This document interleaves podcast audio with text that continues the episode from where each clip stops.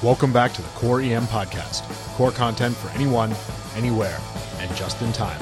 This is the official podcast of the NYU Bellevue EM Residency Program. This week, we're going to discuss three papers we recently reviewed in our weekly conference. The first article was presented by Rich White, one of our senior residents, and the paper was entitled Refractory Ventricular Fibrillation Treated with Esmolol in Resuscitation 2016. Refractory ventricular fibrillation is defined as resistant to three or more shocks, three milligrams of epi or more, and 300 milligrams of amiodarone or more with high quality CPR, and it's very difficult to manage. You've already exhausted your traditional moves, so what's next? There's been a lot of talk about dual sequence defibrillation, and if you've got eCPR in the hospital, you can go to ECMO. Additionally, a number of papers have discussed giving a beta blocker. A beta blocker may be helpful by countering the huge amount of circulating catecholamines, both endogenous as well as from multiple rounds of epinephrine. Esmolol is the drug that's discussed most in this context. This paper asked a simple question Is esmolol efficacious in achieving ROSC and survival with good neurologic outcome in treatment of refractory ventricular fibrillation?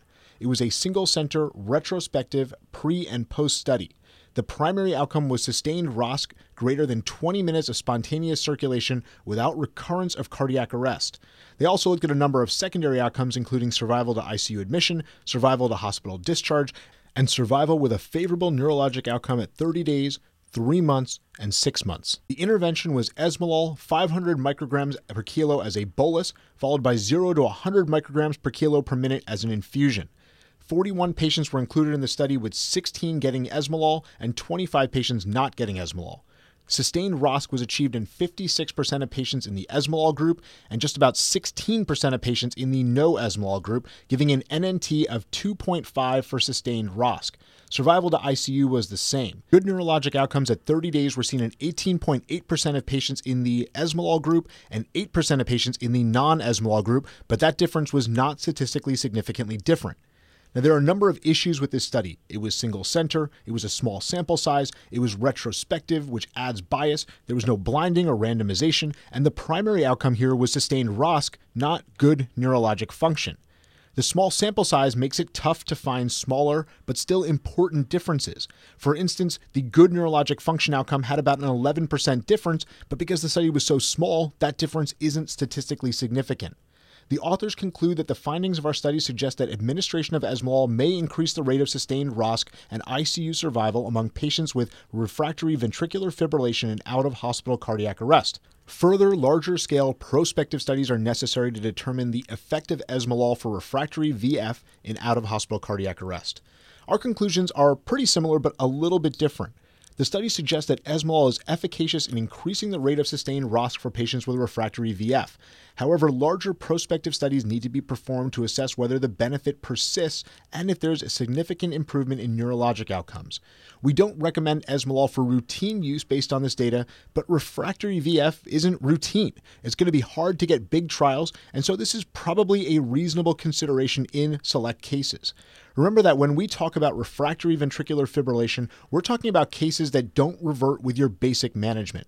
If they go from an unorganized rhythm to an organized rhythm and then revert back, that's not refractory VF. Refractory VF are the ones that don't break regardless of what you try. Article number two is presented by one of our chief residents, Joe Levin. It was entitled Cervical Spine Evaluation and Clearance in the Intoxicated Patient, a prospective Western Trauma Association multi institutional trial and survey. This was published in Trauma and Acute Care Surgery in 2017. Alcohol and drug intoxication is common in trauma patients, and a significant proportion of cervical spine injuries occur in patients with intoxication. A standard approach to both intoxicated and sober patients with suspected C spine injury in many trauma centers includes the placement of a rigid cervical collar and spinal immobilization until the C spine can be cleared. Even after a negative CT, intoxicated patients are often immobilized for prolonged periods of time until a reliable exam can be performed due to a concern for missed findings on the CT scan, specifically unstable ligamentous injuries. This practice is less than ideal as prolonged C spine immobilization is associated with DVT, atelectasis, aspiration pneumonia, and elevated intracranial pressures. In 2015, the Eastern Association of the Surgery of Trauma, the EAST organization, demonstrated that CT imaging of obtunded patients due to any cause would miss approximately 9% of cervical spine injuries, most of which were clinically insignificant. They additionally found no benefit to prolonged immobilization. So, the question asked by this study is what is the accuracy and reliability of CT for identifying clinically significant C spine injuries in intoxicated patients? It was a nested secondary prospective multicenter observational trial within the main Western Trauma Association multicenter C spine trial. The primary outcome here was the performance of cervical spine CT to identify the presence of a clinically significant C spine injury in intoxicated patients, and the secondary outcome was to evaluate cervical spine clearance practices and immobilization times in intoxicated patients to survey institutional practices and opinions regarding spine clearance in the intoxicated patient. They enrolled just over 10,000 patients in the parent trial, and 30% of these, or about 3,000 patients, were classified as intoxicated.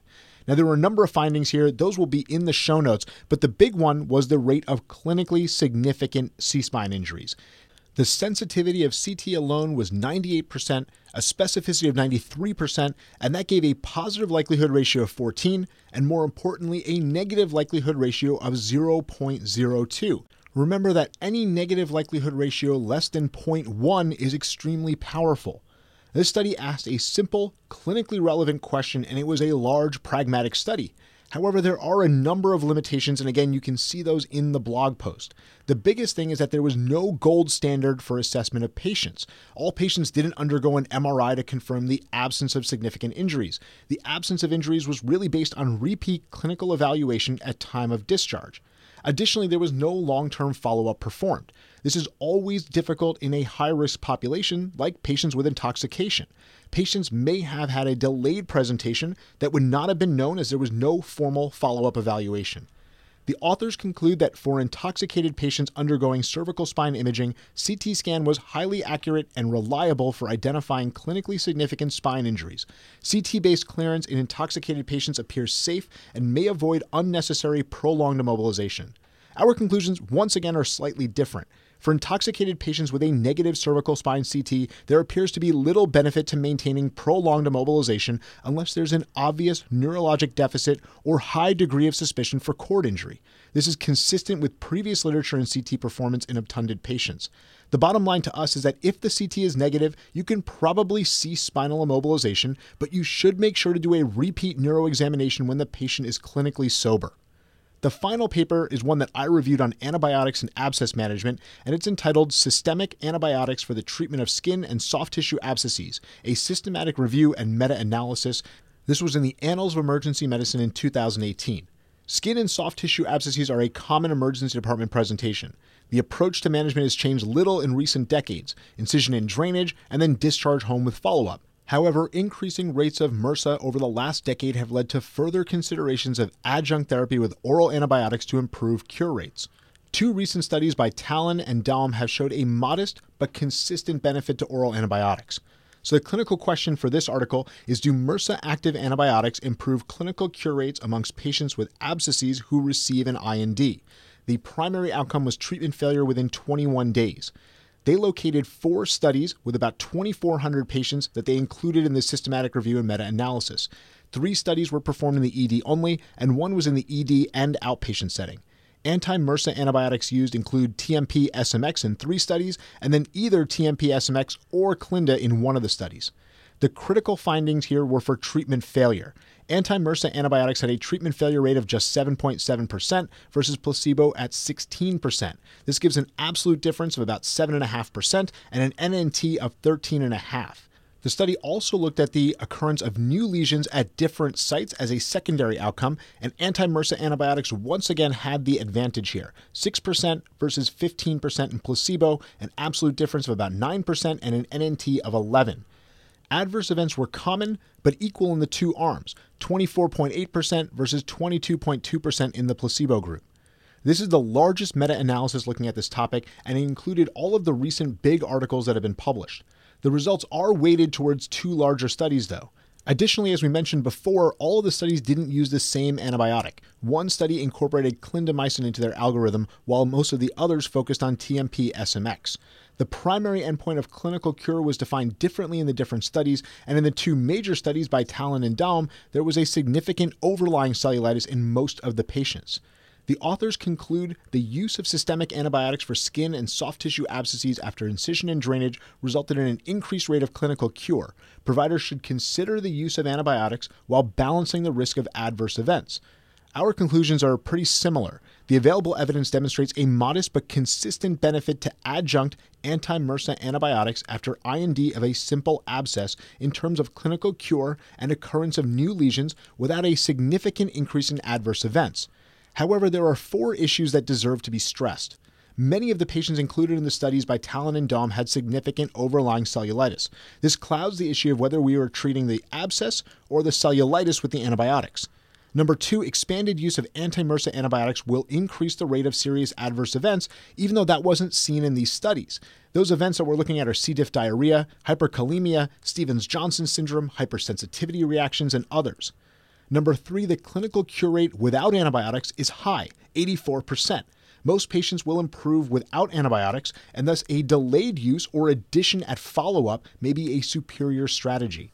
Finally, number four, and perhaps the most important point, is that widespread antibiotic use after IND will likely change the resistance patterns of Staph aureus, and we can't predict what that will cause.